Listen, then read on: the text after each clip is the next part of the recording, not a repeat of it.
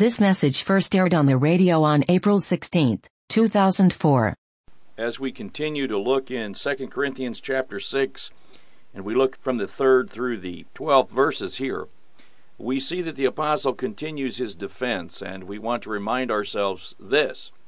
It's necessary for the apostle to defend his apostolic ministry with the Corinthians. It's also pathetic that he has to do so. And this is a continuation now as we look at the 30 matters that he takes up in series. And this is about as long a series of discussion as the apostle writes in any of his epistles. But as we, we look at this, we want to remember that one of the important things he told the Corinthians at the beginning of this epistle is that he didn't want them to be ignorant of the trouble that they had in Asia. Now, when he says Asia, he means Asia Minor. We have taken up in the past a considerable discussion of the difficulties Paul faced in Ephesus and why that was such a threshold matter. You'll see in that missionary journey that his trouble builds up to Ephesus and that the whole city is uh, upside down with the gospel in Ephesus as a great work is done, and that something significant also happened there, that things were accomplished there. Uh, that is to say, that the Word of God effectively had come out to the Gentiles, and Paul had the inkling at that point, and the, certainly the beginning of the revelation of the marvelous thing that God was doing, not in reestablishing Israel as one nation under God, bringing in the kingdom of God, but establishing this great mystery, which is the church, which is his body, the mystery which has continued to this very day, the mystery which we continue to preach because what God is doing today, He's set Israel aside and He's calling a people out for His name from the Jews and the Gentiles, making no distinction. And when we see that truth asserted fully and positively and completely, especially in the epistle to the Ephesians, to which we're heading, we will see why the underpinnings of all these things are necessary for the Corinthians to understand especially that the ministry is a lot of trouble, and that the Apostle Paul was under tremendous stress and persecution. And not only did the Corinthians know that so that they could align themselves with him, remember that they're fragmented, that they have their own agendas, that there is a great amount of schism going on in Corinth.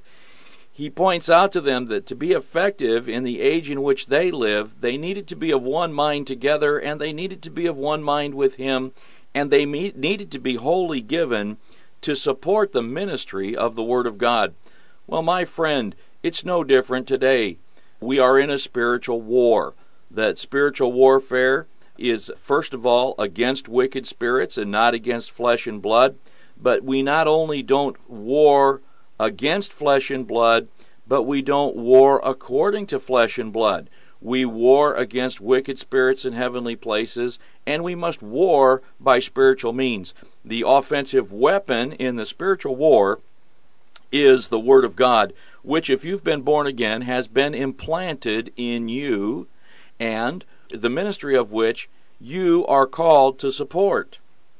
Now, of course, most people, when they hear about supporting ministry, they consider that that means sending money to somebody somewhere and well, whereas that may be part of things, certainly that is not what the apostle's talking about. There's no reference to money here. There has nothing to do with uh, his personal financial needs. He needs them to stop being disorderly among themselves, all get on one track, and understand that the ministry of the Word of God is the forefront of the spiritual war.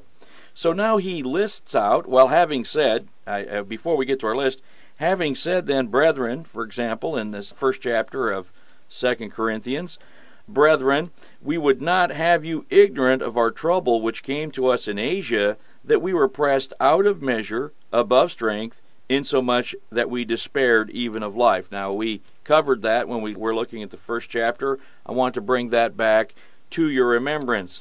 And I also want to remind you that the apostle, in defending his ministry, is trying to set this church aright. And it is incumbent upon the preacher, preaching brother, it is incumbent upon you who are commissioned in the Word of God to not only teach the Word of God, but to shepherd the sheep in the local church where God has set you, to do the work of a shepherd so that God's people are aligned in a single mind and in a single direction to be the underpinnings, we might even say the logistical support of the spiritual war. And this is the problem that we have today. The reason that we don't fare well in the spiritual war against wicked spirits in heavenly places, and why we are thrashing at our opportunity to win the hearts and minds of men and women, is because we walk in our churches in a disorderly manner. And the apostle's going to come down to that also here at the end of chapter 6, and we're going to look at the probably the most grievous offense among Christians, or one of the most grievous offenses that goes on among Christians, called the unequal yoke. Well, let's go through these 30 things and we'll sort of sprint through them because they are so tied together, and of course, the apostle himself sprints through them. So we'll read again, starting from verse 3 giving no offense in anything, that the ministry be not blamed. Now, we talked a little bit about this last time. What is an offense? An offense is a cause of stumbling. It is a real thing. It really causes someone to stumble. It is not a make believe thing.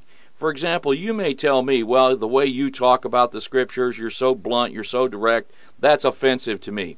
Well, I have to judge if it's an actual offense. Does that stumble you? Uh, maybe you don't like what I say, well, or the way I say it. I think, well, did I say it uh, the way that God wanted me to say it? And did I say the thing that God wanted me to say? Uh, well, maybe you're just under conviction, you don't like it. You may say that's a cause of stumbling, but in fact, how is it that you're stumbling? This here, give no offense or cause of stumbling, actually has to do with misleading people. Misleading people. We are not to mislead people so that the ministry of the Word of God is blamed for that which it does not do. The Word of God straightens people's lives. In fact, the worker or minister of the Word of God is called to do this cut the Word of God straight. Paul told Timothy, he said, give diligence or study. Actually, that means give good effort. Put out a good effort.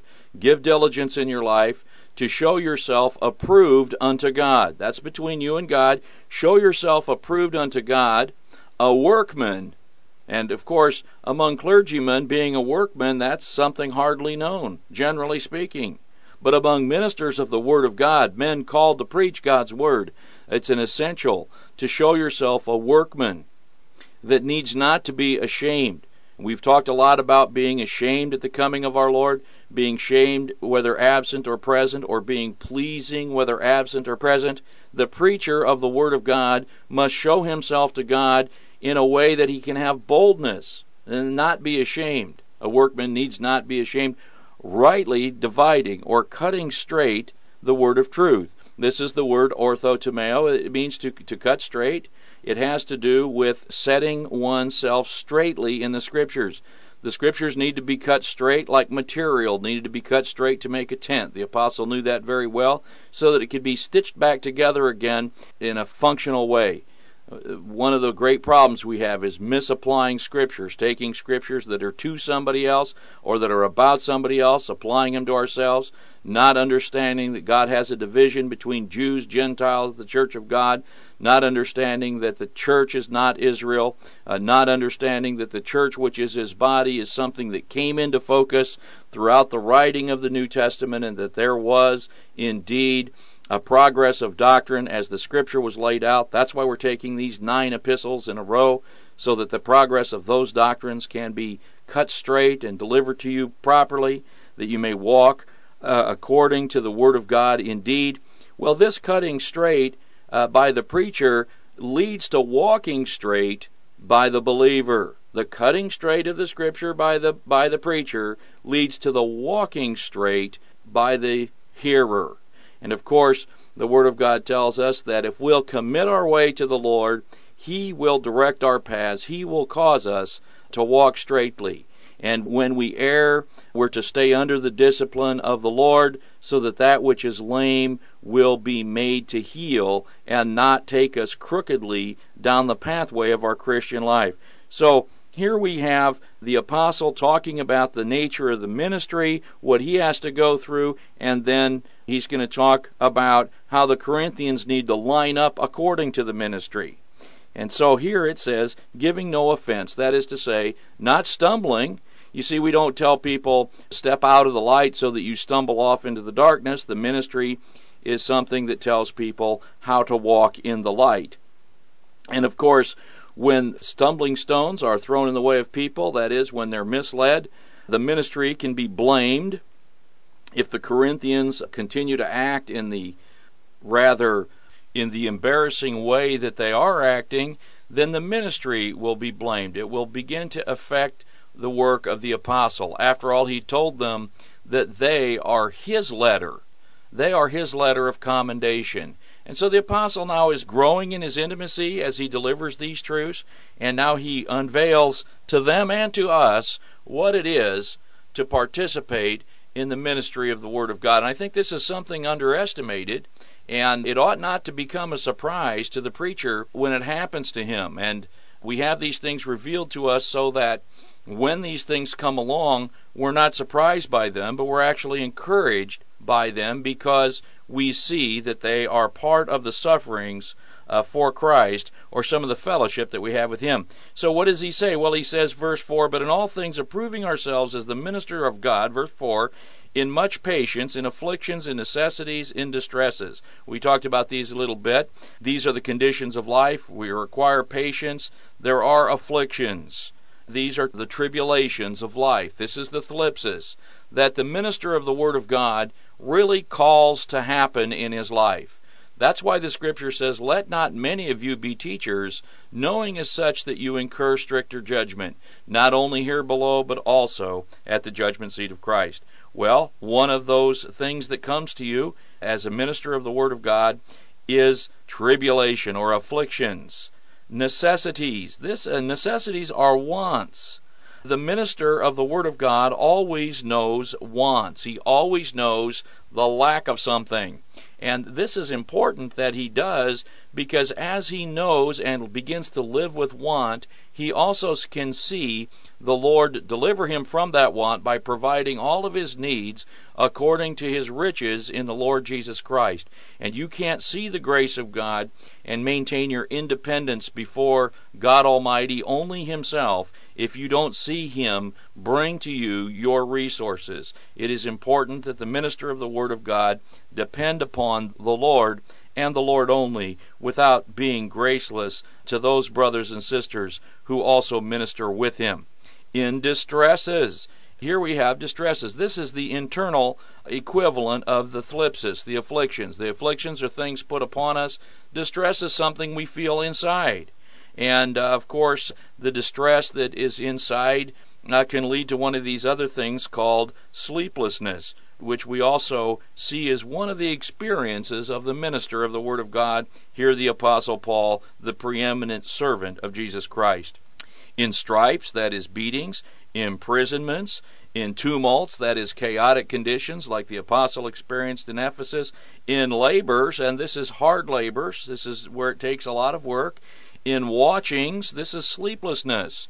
This has to do with that distress, keeping you awake at night as you think through things and as uh, matters come to your attention and you begin to worry about them and wonder about them and remind yourself that instead of being anxious about things, be anxious for nothing, but in all things pray to God about it and with thanksgiving and God will see you through, through by, and keep your mind in perfect peace in fastings. This has to do with not eating. Notice it's plural. The minister of the Word of God is expected to experience fastings. Well, these may be put on him, but fastings really, this is something different than necessity. This is the personal determination to fast. This is the personal determination to fast. And we see the apostle doing it, and I think fasting is something that is perhaps well, uh, certainly it's improperly taught. It's neglected in many cases, and when it's taught, it's taught improperly.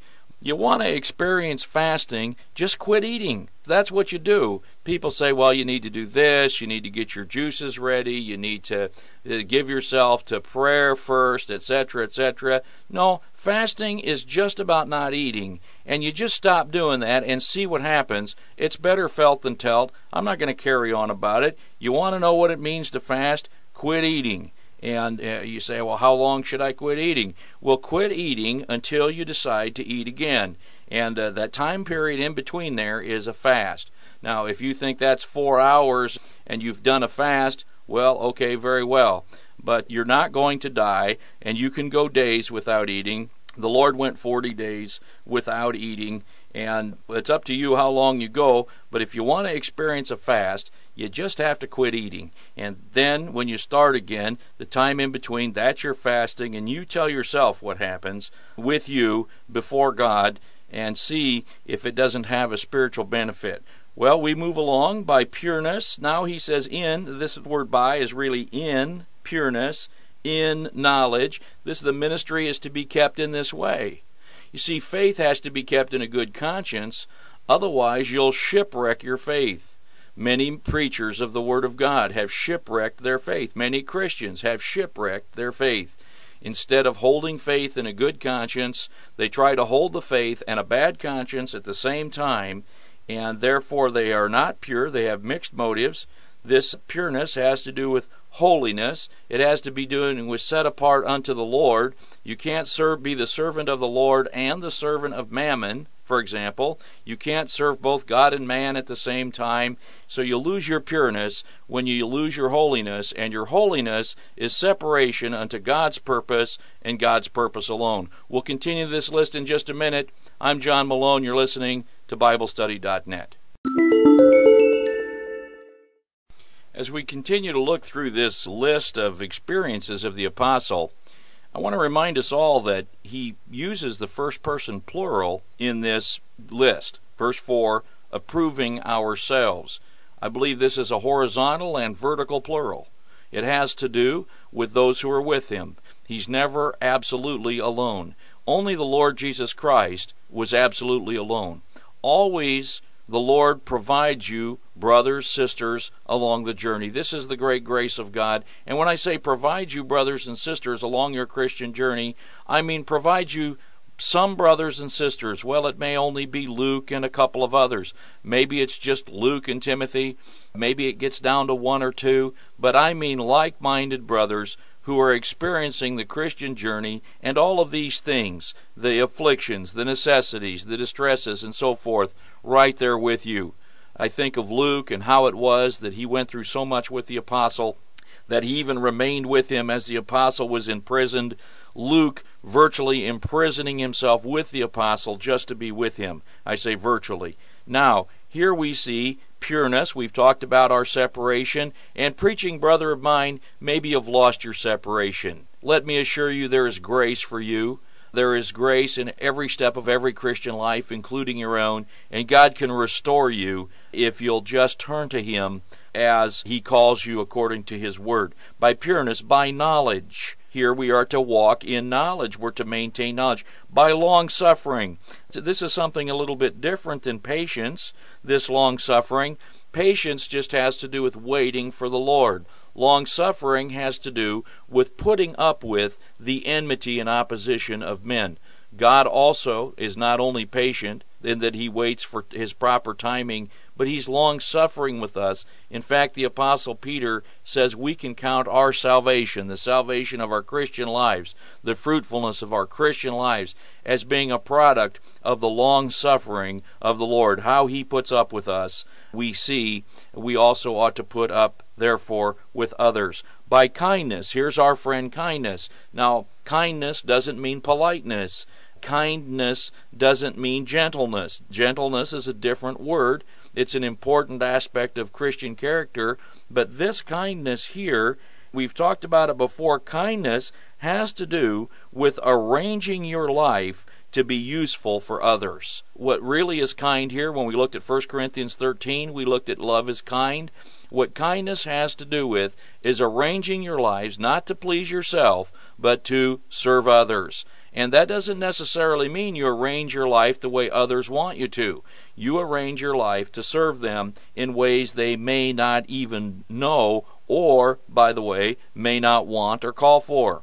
And so, in kindness, in the Holy Ghost, of course, uh, empowered by that new nature that we've been given, walking by grace through faith at every step, and by love unpretended. This now is agape. This is the more perfect way, and it's not pretended. You know, so much of the Christian life today is pretended that we end up lying to one another. Aren't you tired of the pretense? Aren't you tired of pretending? Well, you need to face that in your own life. Maybe you pretend because you're a man pleaser, because you're a conflict avoider, because you refuse to walk by grace through faith, and you'd rather walk with eye service to men, so forth. I know if you're a child of God that that bothers you, that you get tired of it from time to time. Well, now, if you're tired of it while you're listening to this message, let me say you don't have to pretend your love.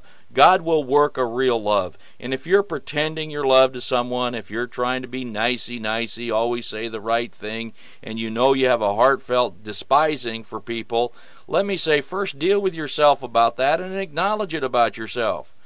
Acknowledge it to God. Lord, I despise this person.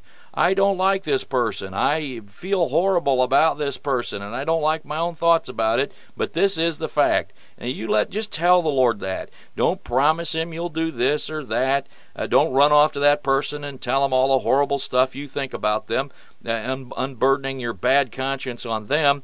Give your bad conscience to the Lord and pray for that person, and you will see that God will move your disposition and he'll move your affections in the direction of that person and he'll sort you out on it. And it won't be as painful as you think it is. In fact it won't be painful at all. You'll leave that burden with god. This has to do with unpretended love. And uh, i know that pretended love is easier for the short term and I know that you don't think that you can have unpretended love for the brethren. And this is what agape, by the way, is about love for the brethren primarily. I know you don't think you can have it in an unpretended way because you don't like those people. You know the old saw, Oh, to dwell above with the saints in love, that would be glory, but to dwell here below with the saints that I know, that's another story. You've heard that old saw. Well, let me tell you, drop the pretense. You get to be yourself. God has a solution for all of that. The apostle had unfeigned affection. And if you read the life of the apostle and you look at the scriptures and understand the way he was, he was a fiery and tough guy, but unpretended in his Christian love. Now he says uh, in verse 7 through the word of truth, or literally here in verse 7, he's saying, by the word of truth, by the power of God. Uh, these are now the methodologies that he uses or the implements that he uses. He uses the word of truth, he uses the power of God, he uses the armor of righteousness on the right hand and on the left. This is the equipment of God's minister. And now he says in verse 8, in honor and dishonor, by evil and good report. We have here a whole series, verses 8 through 10. We have a whole series of oxymorons here. Now, I know the figure of speech oxymoron is often confused with a contradiction in terms. But an oxymoron is actually something that doesn't make sense at all on the face of it, but that does make sense underneath it. And of course, on the face of this, where he says by honor and dishonor, you say, well, that, now, how, it can't be both honor and dishonor. It has to be one or the other. But he doesn't say by honor or dishonor. He says by both at the same time. On the face of it, that's a contradiction in terms. It's a meaningless statement. But underneath that one, we see that honor and dishonor can coexist as long as we ascribe the one to one and the other to the other. And so here he says the honor, by honor and dishonor, he has honor with God and with God's people. He has dishonor with the world. And then he says, by evil report and good report. Of course, he receives an evil report from the world. They call him an evildoer. And let me tell you, ministering brother, preaching friend, if you're in the ministry of the Word of God, you will become known as an evildoer in the world. The world loves its own. If you were of the world, it would love you. But the world hates the Lord Jesus Christ and his servants. And so, sooner or later, from time to time, you'll become known by the world, that wicked, evil, horrible world, as an evildoer yourself. Well, woe to them that call the good evil and evil good.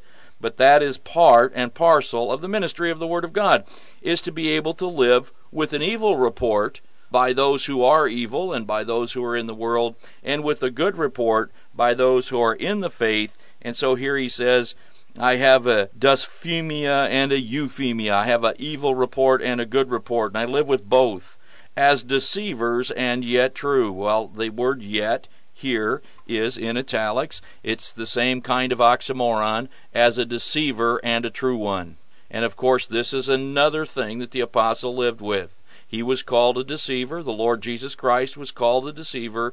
And yet, the Lord Jesus Christ is himself the truth. And the Apostle Paul was called a deceiver in the process of bringing the truth to his own people Israel as well as the Gentiles. Verse 9, as unknown and yet well known. So here now he says, as one who is unknown, as one who is without being known, without knowledge, and also as one who knows very well. This doesn't have to do with popularity. This has to do with these being regarded as an ignorant person despite the fact that he has deep, detailed knowledge. And so it is often the case especially among college professors, for example, those haters of God, those ignorant men themselves, that they will brand and characterize the preacher of the Word of God as somebody ignorant and somebody backward, when in fact, the man who knows the Word of God is truly educated and has detailed knowledge of important things. That is to say, higher knowledge. And that's what he says here is treated as one who is ignorant and yet has deep, detailed, higher knowledge. Now he says, Behold, he says, as dying, and yet behold, we live. This has to do with bearing about the dying of the Lord Jesus in the body. We know that this body is passing away. We know that we face death at every hour, every moment. This is a fact of Scripture, whether you notice it in the circumstances of your life or not. And yet we know that we have eternal life. And so he says, Behold, as he says, dying, and behold, look at this, we live. And we don't just live for now, we live forever. As chastened and not killed. Well, this has to do with being child trained and yet not executed. And the child training here is the child training of God, this paideuo. This has to do with elementary child training because what God does is He takes His children, whoever believes in the Lord Jesus Christ, He gives right to become the children of God. And He makes them sons. This has to do with the maturation process. When we become a child of God, we become a teknia. We're a little child. But God doesn't want us to remain children. He wants to bring us into full sonship. Well, what does it mean to be in full sonship and to behave as a son instead of a child in the faith? Romans 8 tells us, as many as are led by the Spirit of God, these are the sons or the mature ones of God. The apostle here talking about what it is to be led by the Spirit of God and to be in the ministry of the Word of God involved in all of these apparent contradictions, which are resolved in knowledge according to faith in Jesus Christ. And now he says, as sorrowful yet always rejoicing. Remember, the Lord Jesus Christ was a man of sorrows, he wasn't a man of laughter. And yet he's rejoicing. Yet the apostle rejoices, though sorrows are put upon him. And uh, Christian life is not some plastic smiley face. You want to go get a plastic smiley face? I suppose you can buy one. You could buy a mask and just wear it. Or if uh, that's too apparent, you can do the more subtle thing and go to one of these how to win friends and influence people courses you get for 99 bucks and walk around with a smile and say people's first names three times. Hi, Bill. Nice to meet you, Bill. Sure, good to see you, Bill. That kind of thing. That's the kind of life you want to live. But the Christian life is an authentic and genuine kind of life, and it is a life of sorrows, and yet in the midst of the sorrows, always rejoicing, not rejoicing in circumstances, not rejoicing in the afflictions that you know, not rejoicing in the circumstances of life, but rejoicing in that you know that you please our Savior who is able to reward you with many crowns. And finally, here he says, as poor, yet making many rich. We touched on this last time. and we'll touch on it again here now. God told Abraham, He said, Be a blessing. God blessed Abraham so that Abraham could be a blessing to others. Part of the extension of kindness, we arrange ourselves to serve others, but we should have a deep desire that we are blessings to others. I'm uh, a little bit impressed, not positively, about this uh, recent bout that Christianity has had, this trend about the prayer of Jabez Oh, that God would bless me. And I realized that, you know, it's just a one or two verses of Scripture, and uh, that made it very convenient for people uh, to try to get something from God. But in fact, the Christian prayer is not the prayer of Jabez. The Christian desire is not to be blessed by God, except to be a blessing to others. And so he says, as poor, yet making many rich. Now, that doesn't have to do with material wealth necessarily, but it might at times have to do with material wealth. It can be the case that a preacher helps the believers to become materially prosperous. Certainly, the Apostle Paul seemed to do that. But here, of course, having to do with those riches that endure primarily as poor in spirit, as poor in the matter of earthly wealth.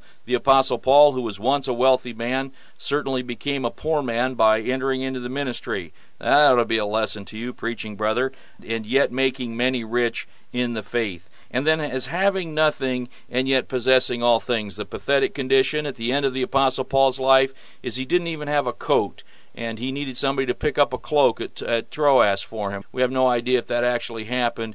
And he said, but especially the parchments. He had writings that he needed, and he got to a place where he had nothing, and yet was a possessor of all things because he had the true riches that are in Jesus Christ. Now he points out his great affection and his deep affection for the Corinthians before he brings this uh, needed truth to them, this needed correction to them, this needed exhortation to them about the unequal yoke, which we'll take up in just a minute. He points out first, he says, O Corinthians, our mouth is open. What does that mean? That means he has great freedom of speech here. This has to do with a figure of speech that he's taking great liberty in talking to them right now. And then he says also, and unto you our heart is enlarged. He says, Look, I don't just have a wide open mouth, I have a wide open heart. Verse 12, You are not straitened in us. He says here, Look, we're not bringing to you this kind of problem, these distresses. We're not bringing you distresses. The distresses that you're bringing, you bring upon yourself. You are not straitened by us, but you are straitened in your own bowels. Your own affections are that which is causing your own distress, and I'm here to correct him, and he is there to correct him, and he corrects him in the discussion of the unequal yoke, which we will take up in just a minute. I'm John Malone, and this is BibleStudy.net. In 2 Corinthians 6:13 through chapter 7 verse 3, we have the apostle demonstrating his love for the Corinthians by telling them the thing that's difficult for them to hear. And that's one of the things that a preacher has to do. He has to maintain his affections for those to whom he preaches, and at the same time tell them the things that they don't necessarily want to hear.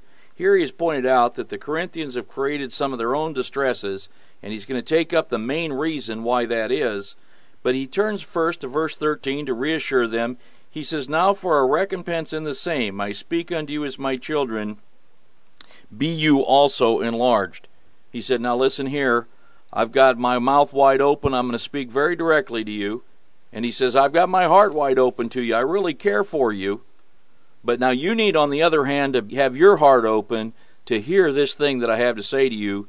You are causing yourself a great deal of trouble. Now, the apostle knew that the Corinthians were calling themselves trouble because no doubt before the writing of this epistle he had heard from not only from Timothy, which he said he did, but he's likely to have also heard from Titus that the fact is that first epistle wasn't as effective as it needed to be, and so he had to write to them here a second time. Now, the apostle visited him in person once, he wrote to him twice, so this is really the third time that he's reaching them. We see that later in this epistle. Remember that he told them in 1 Corinthians chapter 5, for example, to put out the wicked person that was in their midst who was offending beyond that which even the Gentiles tolerate, one who was having his father's wife, likely not his own mother, but his father's wife, and they did that, and then he repented, and he said, Now, in this epistle, he says, You need to receive this fellow back. You don't want to go to the other side and be unmerciful people. But the fact is, they had more problems than just that. He also had talked to them about fornication, told them that Every other sin was outside the body, but that was one against his own body. But here now we get down to the kind of problem that comes from being unfaithful to the Word of God as a group of believers. And this is a problem that has predominated in our own age. It's in every church. Almost every group of Christians I meet that are my age, and I'm in my 50s, I'm a grandfather. Almost every Christian that I meet that has children and would either have grandchildren or want to have grandchildren has unequal yokes in their family. So we look at this. Verse 14 Be you not unequally yoked together with unbelievers. For what fellowship has righteousness with unrighteousness? And what communion has light with darkness? And what agreement has Christ with Belial? And what part or what inheritance has he that believes with an infidel? Friend of mine, the answer to every one of these questions is none. There is no reason that these two should be hooked together in either case. What fellowship has righteousness with unrighteousness? None. What communion has light with darkness? None. What concord has Christ with Belial or worthless people? None. And what part has he that believes with an infidel? None. And what agreement has the temple of God with idols? None. Well, if that's the case, why are all these unequal yokes? We're going to look at what that is. Here, let's let's talk about what an unequal yoke is and how we get ourselves into them. The single word for unequal yoke is a compound word. It is a compound word hetero zugeo. Zugeo is the word for yoking together. This has to do with putting animals to plow together. And you may have a single yoked ox cart, you may have a double yoked plow, and those are the rectangles that harness the animal that's a yoke, that's a zugeo, and here we have the word hetero. And the word hetero is the word for another, but it's one of a different kind. It's not one of the same kind. We have the word allos, one of the same kind. We have the word heteros, one of a different kind. And so we put these two together, and it comes up with yoking of different kinds. That's what an unequal yoke is. It's a yoking of different kinds. Well, we see that this passage of Scripture about the unequal yoke is an oblique reference to Deuteronomy, the 22nd chapter, where we find uh, in the 10th verse this unusual statement. Well, really, we find in the 9th, 10th, and 11th verses a few unusual statements that are laid out for us more clearly under the inspired word of here 2 Corinthians 6. Verse 9 tells us, Deuteronomy 22, Thou shalt not sow thy vineyard with diverse seeds. That is to say, in your vineyard, you don't put two different seeds in there, uh, lest the fruit of thy seed which thou hast sown and the fruit of thy vineyard be defiled. Well, there's spiritual application to that. We'll take that up at another time. But verse 10 Thou shalt not plow with an ox and an ass together. These are two animals of different kinds. It was forbidden in the book of Deuteronomy. One of these a clean animal, the ox, the other an unclean animal, the ass. And uh, of course, the ox was also a very large animal. The ass is a, not a very large animal, and so it was an uncomfortable yoke also for the ass. So here we see uh, the apostle telling the Corinthians, "Be not unequally yoked, or heterozugeo. Do not be yoked together with those of a different kind. Well, what is this yoked together? Obviously, being yoked together, marriage is the greatest yoke. Marriage called bondage in 1 Corinthians chapter 7. Uh, marriage is the strongest yoke. Be not yoked together with those of a different kind. Let me tell you that even the apostle says that he was not free to lead about a wife who was not saved. And there is no liberty and there is no freedom for Christians to marry unbelievers. As one who is called upon to solemnize marriages from time to time, let me tell you that I will solemnize the marriage of two unbelievers as long as they believe that God instituted marriage and they're willing to take vows one to another within the confines of what God has established for marriage. After all, God has given marriage to the whole world, not just to believers. But let me tell you this I would never solemnize the union of a believer and an unbeliever. I would just refuse to do it because the Scripture does not give liberty for anyone to marry the unbeliever. Now, the apostle dealt with the circumstances where a believer and an unbeliever were married in Corinth in verse 7, but it, what it, uh, excuse me, in chapter 7 of the first epistle of the Corinthians, but what it had to do with is someone becoming saved and then staying with his lost spouse. That's a whole nother matter than to go off and marry an unbeliever. And today, my Christian friends that I meet, new acquaintances, so forth, I find that their children are an almost a universal case, marrying up unbelievers, devastating circumstances to a family. But the unequal yoke is not merely about marriage, it's any kind of yoking. We're not to yoke ourselves with unbelievers. It will not be productive for either one of us spiritually. It won't be good for the unbeliever. It won't be good for you. You say, well, yeah, but if I go into business with this guy, he's a good partner. I'll make good money. Let me tell you, it's costly to walk the Christian life. And that's just a test for you, my friend. Do not be partners with unbelievers in business. Do not yoke yourselves with unbelievers. We are to maintain separation. If we don't maintain a proper separation from the world, we become compromised and we lose our opportunity to walk as mature Christians. You say, but that is so costly. That is so horrible. What will become of me if I can't have partners with my lost buddies, if I can't have these deep relationships that I've already got, some of them are my family and they're not saved, what will become of me? Well, the apostle answers that in this exhortation, which, by the way, is hard for all of us to hear at some time or other, in some circumstance or other.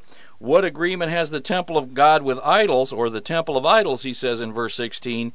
For you are the temple of the living God, as God has said, I will dwell in them and walk in them, and I will be their God, and they shall be my people. This here, now quoted from the 26th chapter of Leviticus.